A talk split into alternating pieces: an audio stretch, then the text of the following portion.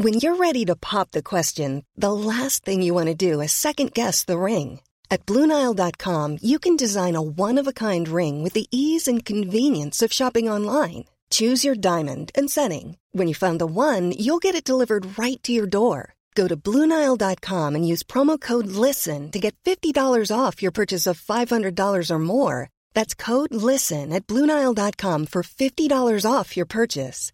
Bluenile.com code LISTEN. So, you know how we often have a brain fog blooper on the Yes. show, a blooper or two? I've decided we should have a new category for the daft things that teenagers do. We need a name for it. I'm thinking teen brain farts. Do you like that idea? I don't know whether I can use the word fart out loud. okay. Upsets me slightly. It's like when their brain just goes so Oh. contrary, opposite, and wrong, and they oh my do goodness. the most illogical things. Yes. That anyone looking at them would say, "Don't do that." Exactly. What's Well, I've got a good example. Well, this what this is what set me off. So, um, teenage son, eighteen, to get the end of the ketchup out of the ketchup bottle, he decided to use a windmill action with his arm, swinging his arm, arm's length, swimming the ketchup to create a sort of centrifugal, you know, movement I of know the this ketchup. is going. Of course, the lid wasn't on. So the ketchup, the remaining ketchup, all over the ceiling in the kitchen, all over the walls in the hall. It made it out to the hall, on the, the windows at the end of the kitchen, everywhere. So And like that course, scene from Carrie. It was a bit, it was a bit red and bloody and very sticky. And of course, um, was just left in that setting. Yes. anyway, teenage brain fart. That was Yeah. one of them. Oh my god, the list will be huge. We Mm. had one leave the milk off the, the lid off the milk the other Yeah. day, and then come in and knock the milk, four pints of milk all over the floor, and Oh. shouting, "Who's left the lid off the oh milk?" Oh, gosh, that really yeah, accusatory exactly. way they have. Yeah. So that's just two lid ones to get started with. Hello. Hello, Welcome to Postcards from Midlife. I'm Trish Halpin. and I'm Lorraine Candy, and we're on a mission to help you make the most of your magnificent midlife. We'll be tackling everything from mind and body wellness to HRT and your sex drive. Trish and I are here to help you have a stylish second act and answer all your midlife questions on fashion, beauty, careers, relationships, family, and as always, the challenges and joys of parenting teens. Before we get into the delights of this week's episode, I feel I need to get something off my chest, Lorraine, because um, as anyone who's listened to my forest bathing exploits a few episodes ago will know I'm trying to shake off being a bit too judgy all the time. There is a little tendency you have, but this is a safe space to share, and I'm not going to mock you. I might mock you a little bit. Uh, this does sound quite juicy, Trish, because you are a highly sensitive person, as we know, and it takes barely anything to set Mm. you off, doesn't it? What's happened to ruffle your feathers this week, my delicate one? Well, I was in the gym changing room uh, this morning, in fact, after my swim, and I saw a woman sitting on one of the stools in front of a mirror, uh, you know, doing the makeup and the blow dry, of course, all very well and good, but she was in a thong. Oh, you don't like that. So, of course, I go into full judging mode about the inappropriateness of sitting on a public seat in a piece of cheese wire. I mean, too much flesh in contact with the plastic acrylic cover, I'm thinking. I mean, so am I being a total prude here, or do you think that's appropriate gym changing room etiquette? Is it even hygienic? I wouldn't choose to do it myself. I wouldn't choose to wear a thong either. You, you're going a bit um, Marion on me, Oh, Trish. Do you remember? Marion? She's the listener who emailed us with lots of disapproving things to say about our chats. Do you remember? She said this was just two women talking She- rubbish on a podcast. She listened all the way to the end, but it was two Yes. women talking rubbish. I do, I do think I agree with you on the thong. But if you are getting a bit judgy, I think we're going to, uh, we're going to label you Marion from now on. Um, that'll nip you in the bud on the judgment. I'll say, do stop that, Marion. Okay, all right. That's it's a bit like having a safe word, but without the kinky sex, isn't it? What are you talking about now? You've gone Joan and Jericho on me. This is not the kind of chat I wanted here. Marianne would Mm. not like this. No, she wouldn't. Would she? Okay, let's get things back on track and share what we've got coming up in today's episode. We have not one, but two guests because we are officially rolling out the red carpet for Olivier award winning actress and, dare I say, national treasure, Juliet Stevenson, who will be here with performer, podcaster, and campaigner Nikki Clark to tell you about their new campaign, Acting Your Age, highlighting that the entertainment industry should have an equal representation of men and women over the age of 45 on our screens because it is woefully lacking. It just doesn't take much to work that out, does it? Well, you know, I'm very fired up about this one because all this patriarchal bullshit really gets on my nerves. So it's good to see two brilliant women sorting it out yet again. Yes, I think we might need a, a name for your cross alter ego. So if I'm judgy, prudish Marion, Yes. uh, what do you think? What what could you be? I'm, I'm sort of uh, Millie Tant from Viz is bringing springing to mind. Do you remember that? Millie was the- Tant. I feel like she was the sexually frustrated feminist from She was- Viz. Yes, I quite like the idea of that. There has been satire around me before. Do you remember Private Eye wrote that? I used to write a Oh. column Yes. Ironically called I don't know how she does it in the Daily Mail and um, Private Eye said I don't know why she bothers to write this was what they called it the Daily Mail so we'll have postcards from midlife with Marion and Militant won't we I think so. I think that's good. But listen, listen, everybody, if this is all going a bit off the rails, uh, we're going to be getting very jolly shortly as we'll be having a jibber jabber about music, the tracks that get us up on the dance floor, our midlife anthems and playlist favourites, um, because we've both been out burning up the dance floor lately, haven't we? And it wasn't necessarily a pretty sight, but we certainly enjoyed ourselves. did you say burning up the dance floor? burning up, that's very 70s. I don't know where that's come from lodged in your subconscious Mm. there I, I'm actually really good at dancing Trish Oh yes, I know, I know you are. Yes, it's quite a sight. It's quite a sight. anyway, um, I'm going to keep my spectacular moves to myself and talk about something else spectacular because we've been overwhelmed, haven't we, um, by our recent announcement that we're going to be bringing postcards from midlife to life with a live festival of fabulousness taking place next May on the 19th and 20th, May 19th and 20th, at the Business Design Centre in London. Um, I've made Marion a little special invite. And Trish, have you made a note of the date? Because when we did the launch video, you got it wrong, which is very Marion of me to point out, isn't it? Yes, I did. It was a brain fog blooper, but you can't be perfect all the time, can you? As much as I try my very hardest. Anyway, I think we should give a quick shout out to everyone on the Facebook group who have sent such lovely comments and are making plans to attend already, especially Elizabeth, who is hoping to come all the way from Norway. That's very exciting. And we'll be Hmm. delighted. We'll have a special welcome for Elizabeth and a special prize perhaps for our most far flung visitor. Perhaps a listener from Sydney might want yes, to come Yes, we along. do have them in Sydney, down under. Mhm. Or we could have one of Margot's alien cat friends from outer space, because you know my theory about Margot. She's just waiting for the mothership to come back yes, and get her. they might come down for our festival, especially. Wearing their Mm. big fur coats, yes. Um, right now, though, we are in the early days of planning, and we're asking you to register your interest in attending. And if you want to do that, the website postcards from midlife live com is live so sign up there and our events team will get back did you hear that trish i said events team our events team I know, we're We'll very get- important. we'll get back to you with ticket prices and packages very, very soon. And we're going to be updating every week on the podcast here and on our private Facebook group with more info as and when we get it, because we do have quite a lot of exciting things planned. Nothing for the Margos, though, of this world. Meow. Now, as neither of us is expecting an invitation to Desert Island Discs anytime soon, we thought we'd bring you some of our favourite music anyway, inspired by some brilliant nights out we've both had lately, some blasts from the past, and the tracks that give us the feels, as the young folks say. Can we start with your from Frenzy last Friday? Oh, my goodness. Lots so, of nice alliterations there. I'm dying to hear all about that. What happened? Tell me. I must name drop first, obviously. Of course. um, Jo Whiley is a friend of mine who I know from Cornwall, weirdly enough, because we uh, both from go to the same part. But anyway, she had she runs these '90s anthems nights, which where she DJs all around the country. Now, if you want to go into a room with at least 500 women, roughly your age, and it was mostly women, dancing to bangers, as my daughter calls them, from the 90s that you used to dance to when there was less of you dancing, as it mm. were. Um, this is it. Go to a Jo Whiley 90s anthem night. We went to Frome because we wanted to have a night away, 5 mm-hmm. of us. Mm-hmm. Absolute brilliant fun.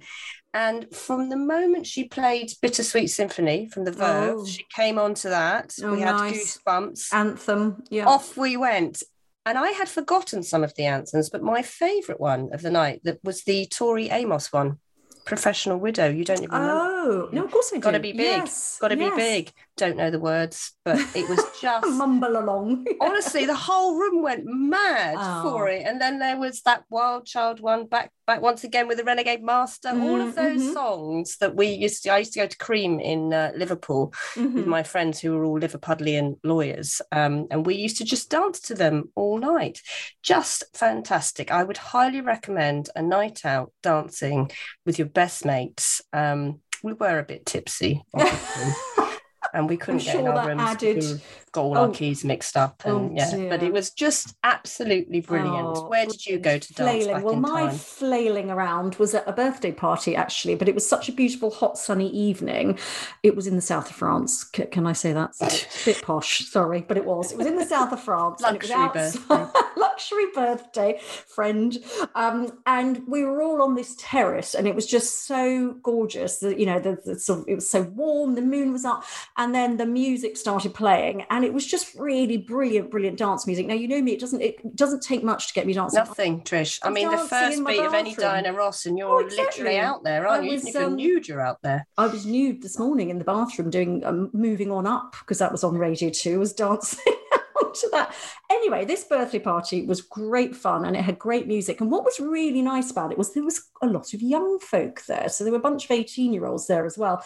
And so they did a lot of the playlist, but it was a lot of old tunes. The one that we all loved, Ceiling Can Hold Us, you know that one where you yes. put your hands up in the air, that yeah. one yeah, um, Macklemore and Ryan. So, so that was mm. really good. So I loved that, and I love dancing with your young folk. It's such a really lovely, yeah. pleasurable thing to do, isn't it? When they love the same music as you, and you can enjoy something together, and kind of, it's a bit of that sort of passing on between the generations, isn't it? Yeah, so my uh, eldest, who's 19, uh, bought my husband, James, Red Hot Chili Peppers tickets. Ooh, and they good. went to, in London, they went to see them together yeah. last weekend. And I realised oh. that Under the Bridge and Californication and Other Side, they were all sort of songs that we'd played a lot mm. as she hmm. was little that were part of her life now. And we, it basically being able to listen to that together while we're pottering around mm. at home it's really lovely mm. she came back covered in merchandise it is so weird to see a 19 year old wearing a t-shirt with a load of 60 year old men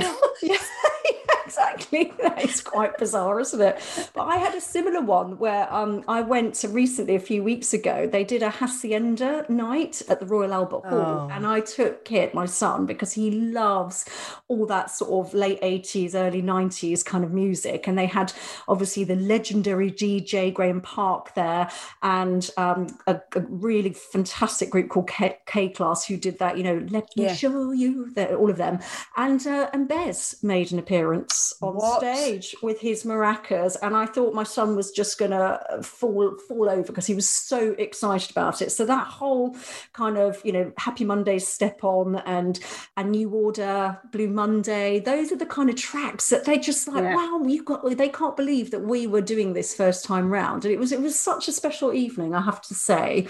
Um, if you were, doing a, a, playlist now, how would you go about that? Because I'm the, my problem is I'm not very good. Can't be asked to put playlists together. No, it's all a bit beyond me. Where do I look for new music? Because there's so much good old music, isn't there?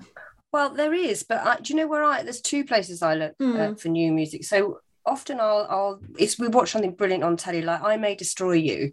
The yes. soundtrack playlist Great. for that was just brilliant. It brought a whole load of new music, mm-hmm. and then you can go off down a rabbit hole looking at all of those tunes, as it were. Um, but the other thing that I discovered, which my daughter brought to me, my other daughter brought to me, was the Stranger Things Upside Down playlist. So Yeah. in Stranger Things, if you've all watched it, to, to bring Max back, she plays uh, Kate Bush running up that hill, Mm, which has now yeah. been, I think it's had 57 million global plays and it's number one all around the world. So it's a piece of music that, that makes you so happy you come into the happy world. So based on your Spotify list, Spotify puts together your how to defeat Ah. Vecna playlist for you. So Oh, it throws in all the things that you would. So top of mine, I had a look at what it had uh, put together for mine was Stevie Nicks' Age of 17. Oh yes, Which is so definitely. brilliant. It's Yes, so, so brilliant. Really It- good. I It had a lot that. of um, Verve and Blur and Sit Yeah. Down by James, but it was just again, it had ki- kind of compiled for me a playlist of brilliant songs yeah. that I love and have obviously listened to quite a lot. So that's one of the places I get mine. Mm. Where do you get yours? Well, I agree with you about the TV soundtracks. I think with all the Netflix, etc., these days, they're much more conscious of it, and it's really, really brilliant. And I think the first time I was aware of a really good discovering an artist through a TV show was um, Michael Kiwanuka on Big Little Lies. You know, Yeah. Cold Cold Heart. I was like, this song is amazing, and it's just some British guy, you know, on this incredible Hollywood TV series. And then recently on Conversations with Friends, you know, the Sally Rooney, Phoebe Bridgers, she's this new young artist, and she happens to be it's beautiful songs, and she is Paul Mescal's girlfriend, who is Right. was in Normal People, Sally Rooney. Anyway, so there's a connection there.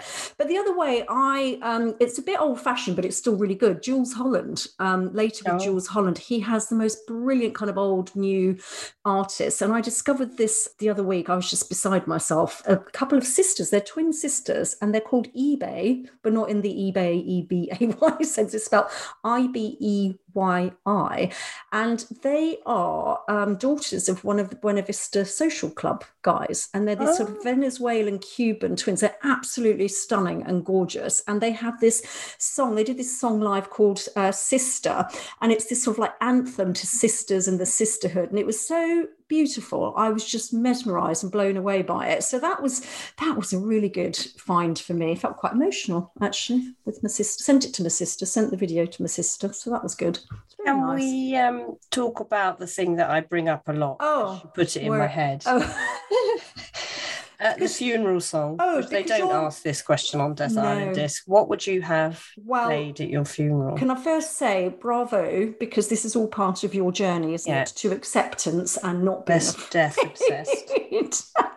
As we talked about the other day, you're, you're getting better with you're not doing your death maths anymore. Well, I've got, I think I have maybe mentioned this many moons ago on the podcast, um, but they haven't changed. So my going in music is the Smiths. There is a light that never goes Yep, out. Yeah. In truck, I kill can both of us, that, yeah. etc. And then going out is Atmosphere by Joy Division because it's so beautiful and Right. so you know, uh, and I think that that might get them all crying, happy crying, maybe. I say them all. I mean, who's going to be there? I don't know. Just me, mate. Just, Just me saying I w- I've got an alibi. I'll be set saying to everyone I, I wasn't anywhere near her dancing me. on that balcony. So I had a long thought, thinky thought about it. Um, Mm. I'm a big Echo and the Bunnymen. Oh yes, Uh, so I think nothing lasts forever would be my going in. yeah, like that. They'd all be crying then. Yeah. The the banks of celebrities and Yes. all the press outside. Well, you might have fifty million grandchildren because you've got four children. So I might. knows? That's yes. a lot. You could have yeah, a lot. one of them Mm. could be prime minister, Yes. something like that. And then my going out music. Mm. There's obviously got to be quite upbeat. And then I was thinking, so what is my favourite ABBA song? okay, that's a good one.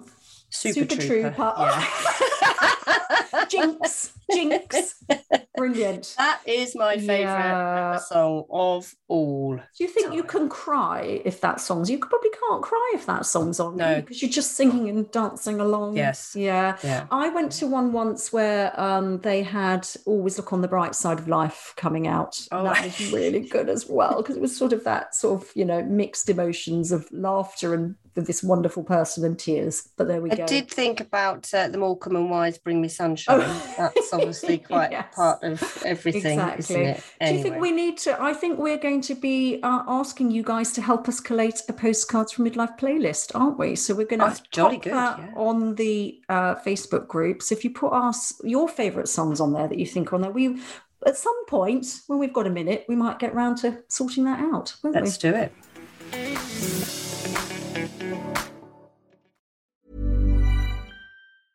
When you're ready to pop the question, the last thing you want to do is second guess the ring. At Bluenile.com, you can design a one of a kind ring with the ease and convenience of shopping online. Choose your diamond and setting. When you find the one, you'll get it delivered right to your door. Go to Bluenile.com and use promo code LISTEN to get $50 off your purchase of $500 or more. That's code LISTEN at Bluenile.com for $50 off your purchase. Bluenile.com code LISTEN. Planning for your next trip? Elevate your travel style with Quince. Quince has all the jet setting essentials you'll want for your next getaway, like European linen, premium luggage options, buttery soft Italian leather bags, and so much more. And is all priced at 50 to 80% less than similar brands. Plus, Quince only works with factories that use safe and ethical manufacturing practices. Pack your bags with high-quality essentials you'll be wearing for vacations to come with Quince. Go to quince.com slash pack for free shipping and 365-day returns.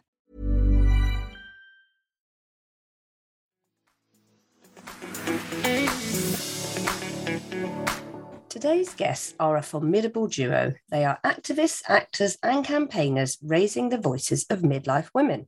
We're delighted to welcome star of stage and screen Juliet Stevenson, CBE, and performer, writer, and podcaster Nikki Clark to talk about Acting Your Age, the campaign Nikki set up asking the entertainment industry to agree to an equal representation of men and women over the age of 45 on our screens. There is, as we've discussed before on this show, a scandalous lack of positive role models for older women. We seem to become invisible after the age of 45, while parts for mature male characters continue to dominate. Our listeners will know Juliet from her award winning part in Truly Madly Deeply with Alan Rickman over 30 years ago. She also starred in classics like Mona Lisa's Smile, Emma, and Bend It Like Beckham. She's theatre and TV royalty and was most recently on our screens in ITV's The Long Call, and her new play, The Doctor, will be at the Duke of York Theatre in London from September the 27th. She has two grown up children, and last year she married her partner of 30 years, the anthropologist Hugh Brody. Meanwhile, Nikki started out as an actor but became a long-time campaigner on equality and equal representation after caring for her mum, who had Alzheimer's, and her two disabled daughters. She also created a series of moving films for The Guardian about living with disability and set up Acting Your Age after her children became more independent and she wanted to return to acting, but found there were few roles for women over 50. As Hollywood appears to be getting ready to greenlight more films starring older women, and on the back of the success of Emma Thompson's performance in Good Luck to You, Leo Grande, we'll be chatting to Nikki and Juliet about their own personal midlife experiences and finding out why audiences really are thirsty for stories about women's second act. Welcome to Postcards from Midlife, Nikki and Juliet. Hello. Hello. Thank you for having us. So I think we should start by asking how the two of you met. Wow. The first time we met was on Dustbin Baby. Do you want to explain I... that to our listeners? Sure. That was a brilliant drama that was made for BBC. I think it was Kindle. And Juliet was playing Dakota Blue Richard's mum. So, what was that, Juliet? 2009, something like that? Yeah, it's, it's, a film about a single woman, unmarried with no children, who takes in this young sort of foster girl um, who's been, yes, sort of care has been in care all her life. So it's a about relationship between a middle-aged woman, me, and and this young girl who comes to live with her, and this impossible sort of unlikely relationship blossoms and blooms. And Nikki's daughter was in it. But we met then, and then quite a long time later, wasn't it, Nick? You wrote mm. to me, she made me aware of this campaign that she'd started. And I thought, oh, that's absolutely what's needed and brilliant. And, you know, uh, why haven't we all started this campaign? As Juliet quite rightly says, she and many, many actresses over the last at least 10 years have been trying to raise the issue and raise awareness of the lack of equality when it comes to actors, male actors and actresses over the age of 45, and the fact that the um, casting opportunities, so the quality of roles and any roles at all, uh, exponentially falls off a cliff once actresses, women, reach that age, whereas, of course, careers for men continue uh, for as long as they want them to. I think well, it's, so cross making, so cross making. It make like my midlife rage steams coming out my ears. Absolutely. well, the thing this. is, so when I when I saw that Nikki got this a campaign going, I thought, oh, that is exactly what we need because we're all been raging and steam coming out of our ears. And I thought, but actually, what we need, as always, is to channel this energy, not into moaning over kitchen tables, but into doing something about it and taking it out into the world. And I sort of joined up on one or two other people I knew sort of brought in, and then and then and for a while it was sort of low key, and then suddenly, I mean, Nikki has been absolutely amazing. She is tireless, she is incredibly efficient. She does not give up, and she keeps on putting this story out. And just suddenly, like this year, suddenly people have picked it up. We were on Woman's Hour, we were on um, the Today program. There's been lots of big articles in the big national broadsheet newspapers. You have invited, you know, suddenly, and and and also, I think very wisely, um, Nikki encouraged actors, male actors, to join and say, yeah. Suddenly, it it seems to be really gaining traction. I'm a great believer in campaigning. You know, I think it's so much better than this sort of destructive energy that goes into complaining and whinging and only talking within your own echo chamber group about how unfair it all is. I, mean, I, I, like to sort of roll my sleeves up and get going with it. Mm-hmm. Julia, it's hard to imagine somebody of your your status and your your caliber and your your CV of acting. It's just phenomenal that you have ex- yourself experienced this the the inequality in age and roles and opportunities. Yes, you know it's complicated. So I always say in this campaign, I am not campaigning for myself mm-hmm. alone. I am campaigning on several counts. Perhaps the most important count is on behalf of women audiences. I'm campaigning on behalf of women audiences out there who do not see their stories reflected, and we'll talk mm-hmm. about that later. I'm campaigning on behalf of many friends and wonderful colleagues in the industry who are supremely wonderful actresses of all kinds who work reasonably well until they're 40 and then systematically it's like driving on a motorway and suddenly you're aware of roadkill roadkill roadkill. And there is careers at the side of the road not moving. And mm-hmm. it's absolutely true. It's it's terrible it creates all sorts of tensions within a friendship if you're working and they're not and there's no justice in it these are wonderfully wonderfully talented women so i'm campaigning primarily on those two counts but i'm very much also campaigning on behalf of myself and i know i have had a a huge load of luck and that I do play wonderful roles. But I can only tell you that the difference in the roles you play, and I'm talking from a very privileged and lucky point of view, but the roles I played between the age of 20 and 40 were women who had the narrative, who, who, who led the story, whose feelings, thoughts, responses shaped that story, and therefore whose sensibility and outlook on the world and experience was a huge part of that story that audiences received. After that age, you're very often playing somebody's wife, somebody's secretary, mm-hmm. somebody's annoying grandmother or wonderful grandmother, or you're carrying a tray in an apron, you're domestic, whatever you are, you are very often marginal. I have so mm. often, I've done wonderful jobs endlessly playing wives to, you know, Jim Broadbent, Timothy Spall, wonderful actors, all older than me, you know.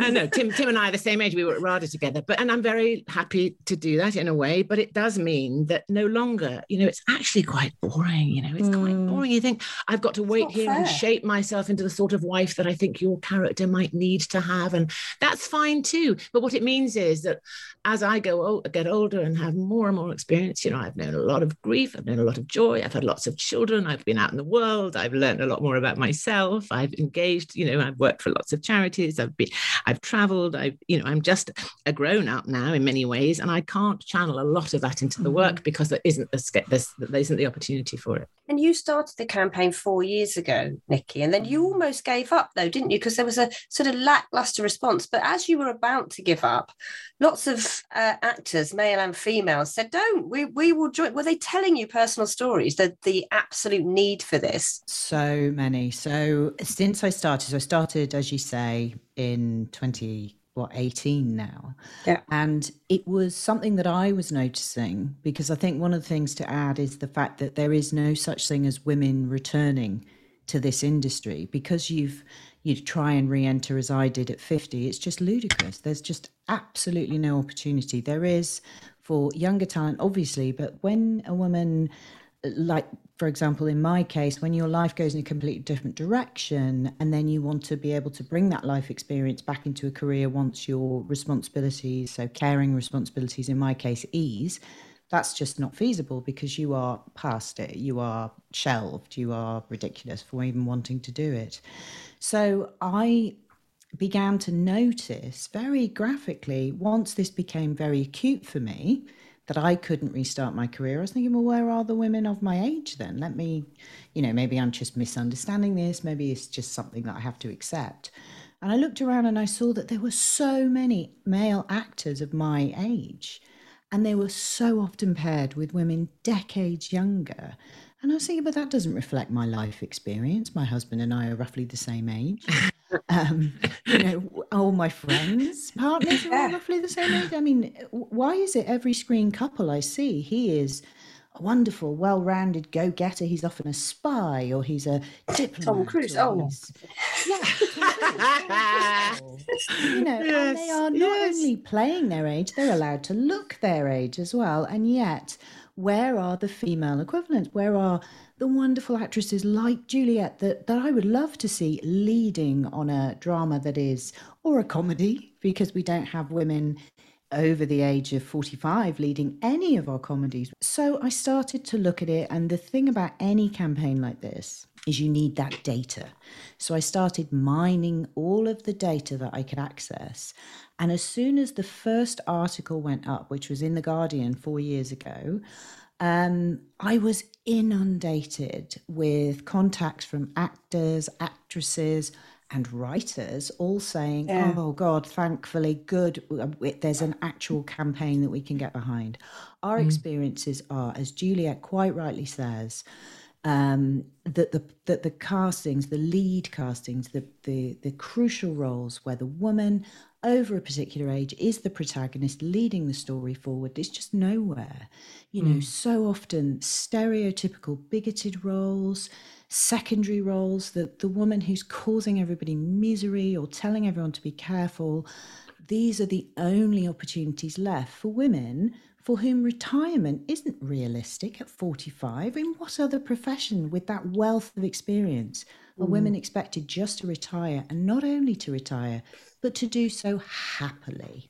And mm. so I felt I had no choice but to try and keep making some noise. I had um, Georgia Pritchett on the show, um, who wrote was one of the writers of Succession. So you know Gerri in Succession. Yeah. When it was originally put together, they it, Gerri was a man.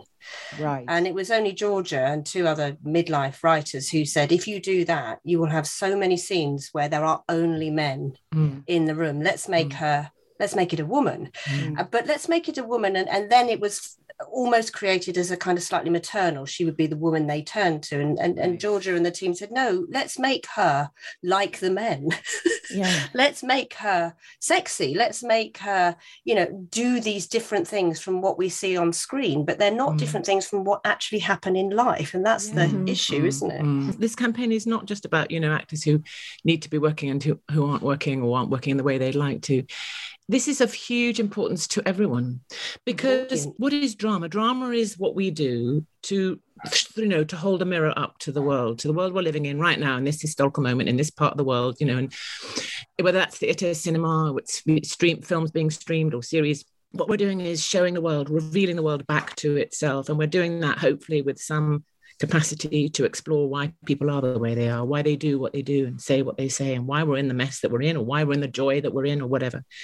If that, all that holding up of the mirror is always a male experience, if it's always shaped by male values, male views of the world, even though those, of course, differ hugely, I'm not generalizing that men, you know, of course, there's a huge spectrum within the male view of the world, but nevertheless, if we're only ever doing that, what are we doing? You know, why mm-hmm. is why are women not a, not only is most of the world run by men, but most of the interpretation of the world's events and, and humanity is being shaped by men's sensibilities, men's thinking, men's interpretations as well. So I mean that that's why I think it's really, really important. And and if you recognize that we are not, you know, women of my age aren't working as actors and Nikki's age are not working as actors very much um, because the roles aren't there, then that's clearly that women of our age and experience are not getting their stories or their view of the world told and therefore those members of the audience who are women which, which we're told represents the majority you know over 40 and women is the big demographic that watches this stuff they're not seeing their own experiences mm-hmm. reflected either mm. so it's a big issue Yeah, and it comes back to the writing, doesn't it? And the writers. So there's clearly for female writers, perhaps there aren't those opportunities. But we did notice that Landline Pictures was created in the US to help find and produce more stories specifically about women in midlife, like Book Club, Otherhood, and, and Juanita. And they've they've made money. They make money these films, don't they? So the, the potential is there. In terms of roles that have been good for midlife women and older, have you played any Juliet? Nikki, what ones do you think have been really good that we should be looking to? Well, for me, the, the really interesting change is starting to come in from the US, which I didn't expect, I'll be honest. Mm-hmm. Um, so we have sort of European cinema and television, which already appreciates women of all ages. And now this move is coming from the US, and we are still in the UK, we are sandwiched in the middle with this clinging to the 16 to 34 demographic. And that is a false economy, as you say. MRC, the parent company that approached Amy Baer from Landline Pictures, had surveyed all of the streamers and all of the broadcasters in the US, the networks, and they said to them which demographics are being missed out. And, and without exception, they all said audiences over the age of 50 because they're just not seeing themselves. And we have time and loyalty and disposable income, and we choose, you know, what we will watch and what we won't. And in the UK, with terrestrial television, again, still clinging to this demographic, they're failing to appreciate two very important things the the sections of the audience that are excluded, but also the fact that younger people aren't bigoted in the way that seemingly many commissioners mm. are when it comes to older women. As you mentioned Succession earlier, the last episode of Succession was the top trending topic on Tumblr, a platform which is not known for middle-aged people.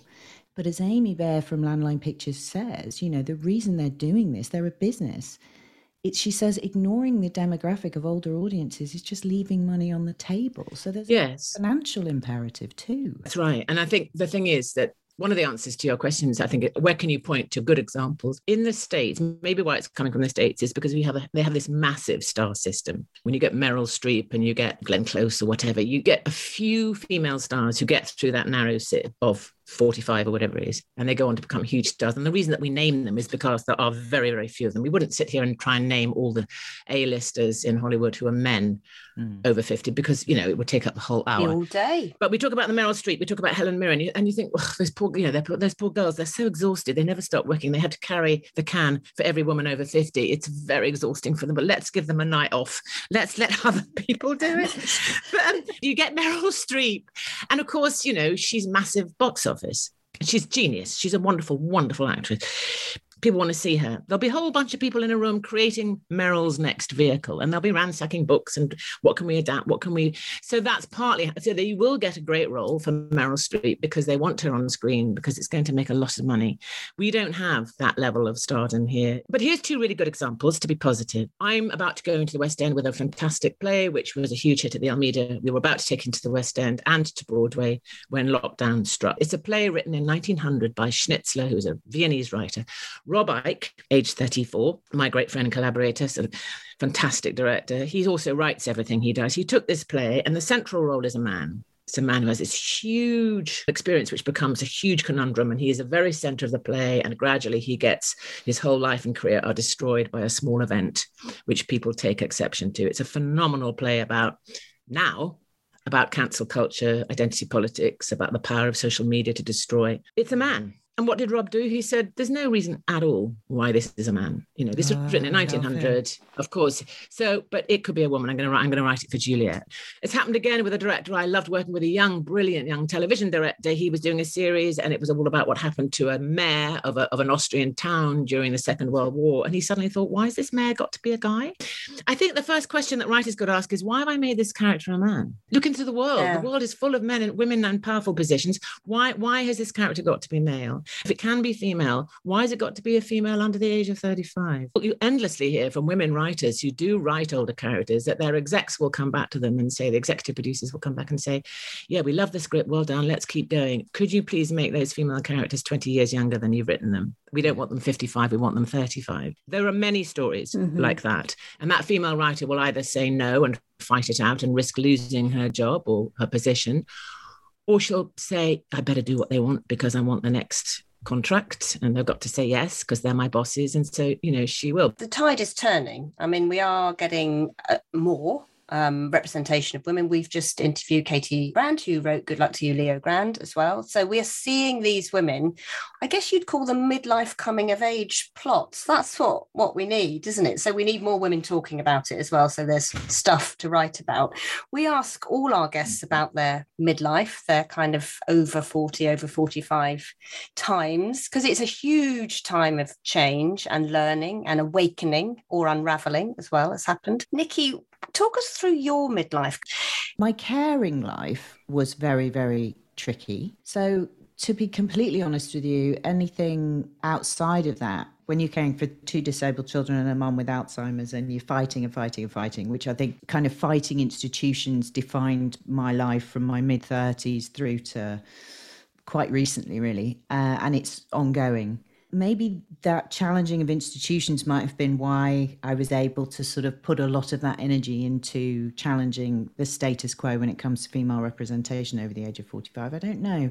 No menopause is easy. I'm not going to even begin to pretend. And I think we do a disservice to women who struggle desperately in in that change especially around that menopause and the physical things that are happening to your body. But I think one of the biggest difficulties for me is the change that happens to you psychologically. As soon as you yeah. are branded to have reached an age and a stage where you are redundant, where you're non viable, where no one's interested in what you have to say or what you're doing or your creativity or any of those aspects, as soon as we have this very narrow definition for women, we have to ask ourselves why. What's wrong with having grey hair as we grow older? Why are we bombarded? You know, I was watching a Harry Potter film. Every single ad break was anti-aging cream, and and you're thinking this is a film for children, and probably their mums would be mid thirties, and they are being bombarded. Women are bombarded constantly with being told why we don't work, why we're why we're broken, why why we're failing because we're aging. How was your midlife, Juliet? What have you learned over the last sort of 10, 15 years? So, so, so much. I think this is a really fascinating conversation. I'd say I was in, I was very depressed when I turned 40. I was in despair when I turned 50 my 50s, and I've got to say, all you women out there who are heading for your 50s or just starting them, Nobody told me this, and it took me completely by surprise. Your 50s are the most fantastic oh, decade. Yeah. because finally, you know, I took a long time and I mean I was I was lucky work-wise very, very early on from, from my early earliest 20s. But I, I I didn't know who I was for a long time, you know, and I think it took me a long time. And, and, as a young woman, you're growing up constantly in a patriarchal world where you're constantly judging yourself along those values and you're feeling inadequate. I did anyway for a long, long time. I, I was always working with male directors. And, and, and, and, and anyway, I just grew up not with, with lots of lack of confidence in quite a lot of areas of my life. When I hit 50, suddenly, you know, I'd had all my children, I'd brought them up, they touch wood, you know, everything was okay. I suddenly just stopped questioning myself. I didn't stop questioning the world, that would be boring, but I had confidence, I had a lot of experience. I didn't really care nearly so much what people thought about what I said or did. I thought, this is what I believe, this is what I want, this is what I'm going to pour my energy into, like it or not. Here I come. And that kind of the freedom from caring what the world thinks about you, what the what's they're going liberating. to say about you is mm. so liberating. And that liberation gives you tons of energy. And I felt confident on stage, confident on, on, on camera.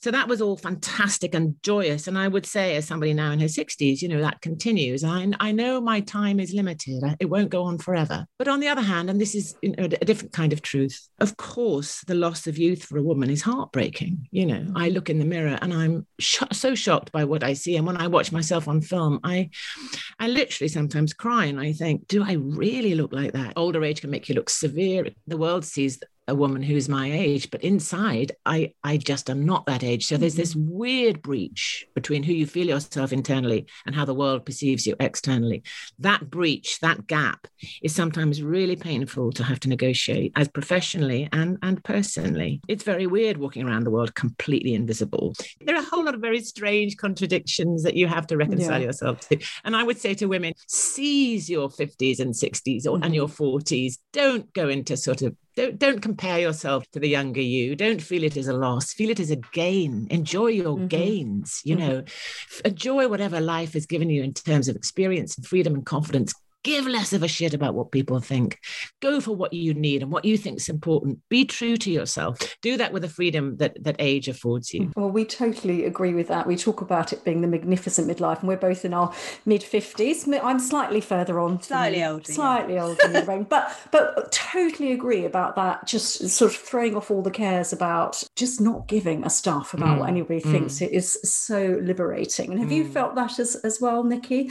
Yeah, again, I think because of my caring years and because when you're a family carer, you're often the, the, the only non professional in a room. I think I made a decision quite early on as a woman to sort of say, actually, what I have to say, I have a, a wealth of experience. You know, I have mm-hmm. a, an input that I can make. And so I think that sort of transitioned over as I got older. But I definitely think that Juliet is so right. There is something quite magical, actually, mm-hmm. that happens in your 50s that you kind of you dread, as she said, you, you dread your 40s, this big, great big number that is just like uh, we have constantly been told. That's when everything will end. That's when you are pointless. And then you sort of get through the 40s and you think, actually, I'm going to spend my early 40s kind of looking back on my 30s, or, or am I just going to enjoy my 40s? Mm. By the time you get mm. into your 50s, you just think, fuck it. When am I going to be able to speak up? If I if I still stand back and wait and ask permission to talk about the things that are that matter and talk about the things that are relevant to me as a woman, mm. I'm never going to be picked. There is mm-hmm. always going to be somebody yeah. else. There's always going to be a man with an issue that I don't think is as important that is going to be given my spot. So, mm. if not now, when? And there is that mm. beautiful liberation in your 50s that happens. And it and it does, something does just kick in. And you say, yeah. you know what, I love the younger women that I know in my life, and I really love the older women that I know in my life. And I think we can all coexist very, very happily with nobody having to take precedence. And if it's a patriarchal staple that we're supposed to condemn younger women and dread being older women, then that's not something I'm going to ever mm-hmm. buy into. Mm-hmm. You know, here we are talking about age, and it's a crucial conversation and really important, and I welcome it wholeheartedly. It's also true to say that, in a way, I don't experience my age as a huge, yeah. significant factor. I've been alive on the planet for 60 something years. I have in some areas of my life just the same energy as I had when I was five years old. I still get just as much joy as when I was eight of jumping off a big rock. or, or, splashing in the sea or throwing a tennis ball on a beach. My message to the women out there over 45, 50 don't feel you've got to behave in a certain way because of your no. age. Who says? Who says that age is the thing that defines you most? It's one of a multitude of things that define you. Don't be in the gaze of the world all the time. Be in your own gaze. You know, if you want to do something daft and crazy, if you want to wear a skirt above your knees, whatever it is, be the age you choose to be. You know, I mean, it, you can be, we carry all our ages with us. I don't think we lose them. You move on from being 6 and mm-hmm. 16 and, and 46, but you're still those women. They're just inside you. You just mm-hmm. accumulate more. You have done something rather lovely in your well i think in the last year actually you've, you've done it you you finally got married didn't you juliet yeah and i'm intrigued by a later life marriage a what do you wear for something like that because i was thinking oh that'd be lovely wearing oh i see yeah and and how does it feel being married after 30 years of not being married. Well you know it's funny. I mean slightly shy because you know when, when, because you know I always thought now marriage is a patriarchal institution. You know women don't need it. Why do we need it? And all the rest of it. Well um, and also I thought no man is I'm never going to take anybody else's name. How absurd. How how old fashioned I haven't taken his name of course. I think I come from a generation who, who didn't want to conform you know who just wanted to break the rules and say the rules have not suited women. They haven't suited if, if you're a certain kind of person in the world I don't want these conventions. I don't you know I don't like them. I don't want them and then, but as the years have gone on and we had our children and they've grown up and everything, you think, I don't quite know what I'm sort of fussing about anymore. When marriage as an institution embraced same sex marriage, when same sex marriage became legal and this country recognized that you can, man can marry a man or woman can marry a woman, I thought, okay, good. This institution has finally finally taken a long, hard look at itself and said, we have to change. So I can change too. If this institution has said that, then I'm okay. I'm, okay with it. I can make my peace with it, you know, because, uh, and, and, and then, you know, that tax man is going to take everything from us if we don't marry, which is ridiculous and desperately needs to be changed. It's mm-hmm. not like that in many uh, other countries in the world.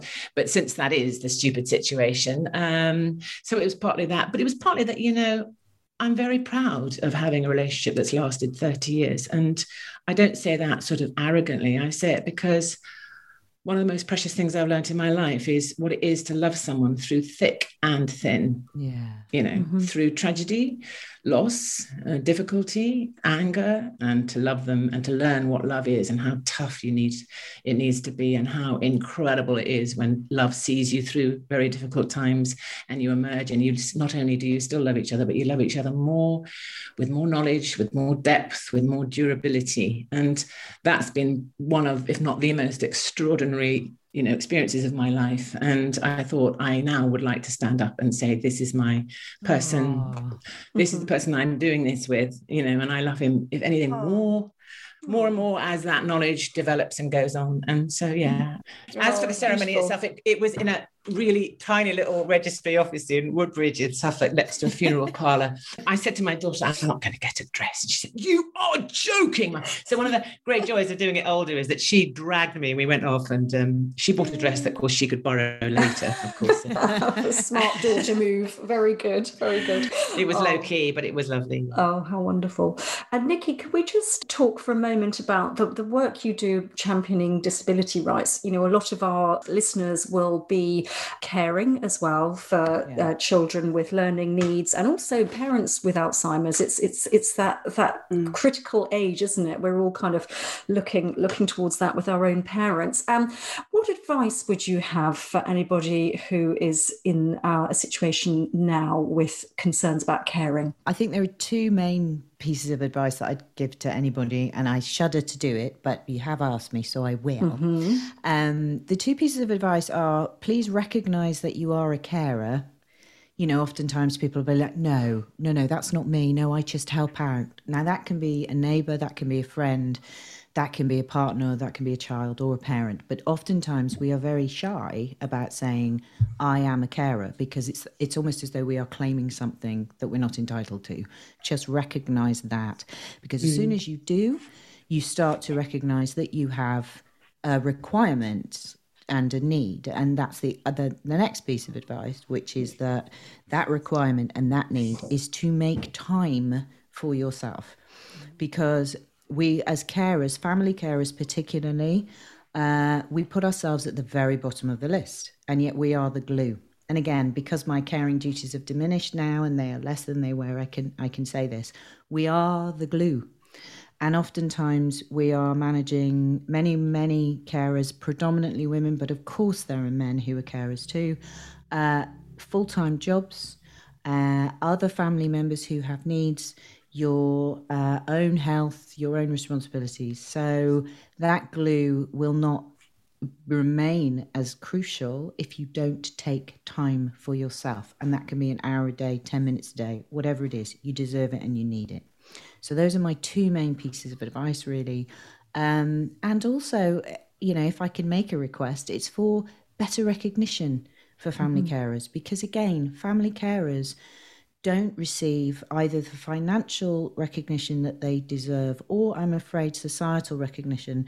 Mm. And yet, you know, billions is saved to the treasury. I'm not going to make this political, but billions is saved to the treasury of every government by the work of family carers and by the fact that that is picked up. So those are my two pieces of advice. Very helpful. You thank two are just brilliant. We love this campaign. So what? ca- So before we go, what can our listeners do? So Trish and I are going to write a midlife coming of age story. I think now. We'll just do it, aren't we? Yeah, Only there's women. so do much material to Yeah, mine got it, there, we isn't it? it. Just from what you guys have said to us today. yeah But before Yeah. we go, what can our listeners do to help? How can we help the uh, Acting Your Age campaign? From my perspective, sharing the news, I mean, it's so brilliant. And thank you so much for having us on your Yes. show because that is, you know, one of the things, it's getting the word out there. yeah Uh, for middle aged women listening, I, I would say that uh, one of the things we're terrible at is recognizing perhaps discrimination that targets us as a demographic.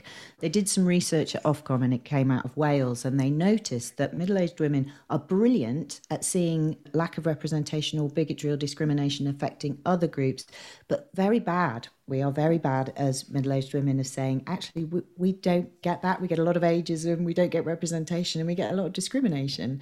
So uh, become better at recognizing that you have a mm. right to say, this is what I like and what I mm. need. I'd say to commissioners out there, please stop aging down the female characters and their Yeah. romantic partners. You know, uh, middle aged men and middle aged women on screen have exciting, vibrant stories to tell. Make more middle aged women the leads again, if you're a commissioner or a writer. And please stop making every story to do with middle aged and older women about them suffering health crises. Hmm.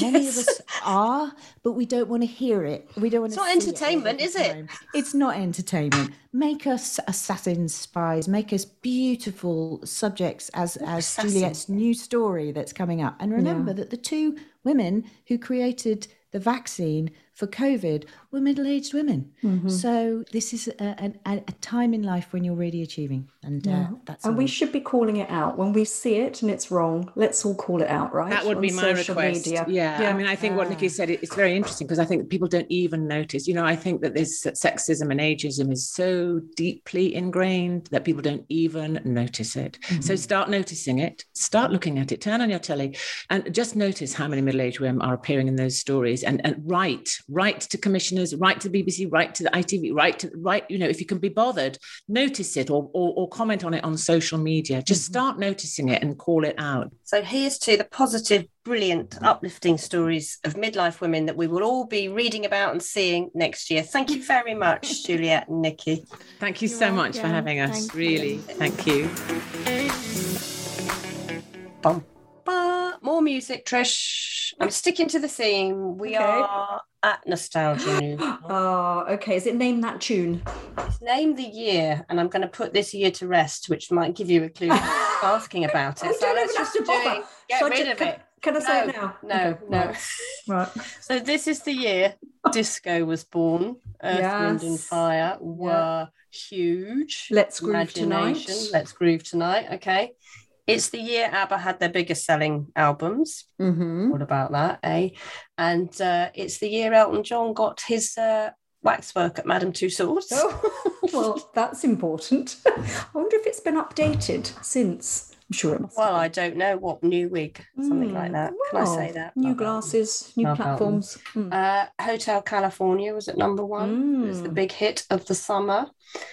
And I settled in Cornwall because we'd moved back and forth for a bit. yes, the okay. year I settled Yeah, got to mention Cornwall. Yeah. Got to mention Cornwall. Should have mentioned it with Tori Amos earlier. You did well. You Girl. did mention it with Jo Whiley, so you, you're okay. Oh, good, You've already got a Don't couple worry, of a mentions couple in there. Yeah.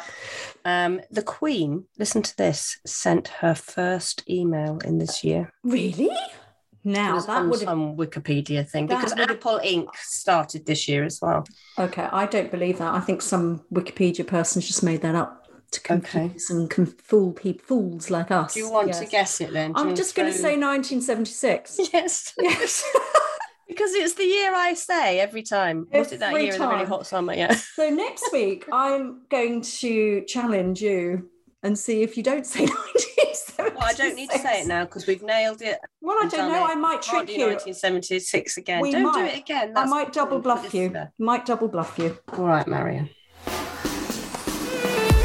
That brings us to the end of this week's Postcards from Midlife. New episodes are available to listen to every Sunday on your podcast provider, and we would really appreciate it if you can make sure to download your episodes so they count on our listener numbers. And if you could rate and review us too, that would be really, really helpful.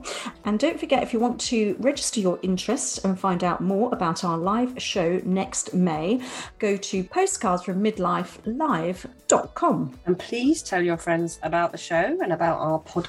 We want as many women as possible to join in the midlife conversation, which is what our private Facebook group is all about. So I hop on over there and join up. You do have to answer some questions to join up, and if you don't answer them, then we can't let you in. And you do have to be female. Quite a lot of men try and join up recently. Come and join the chat there. Yes, and you can use it to post any feedback on the topics we discuss, as well as suggestions for other things you'd like to hear talked about, or celebrities and experts you'd love to hear interviewed, or who you'd like to see at our live show. And of course, you can email us at hello at postcardsfrommidlife.com or pop a little message on Instagram. Goodbye. Bye.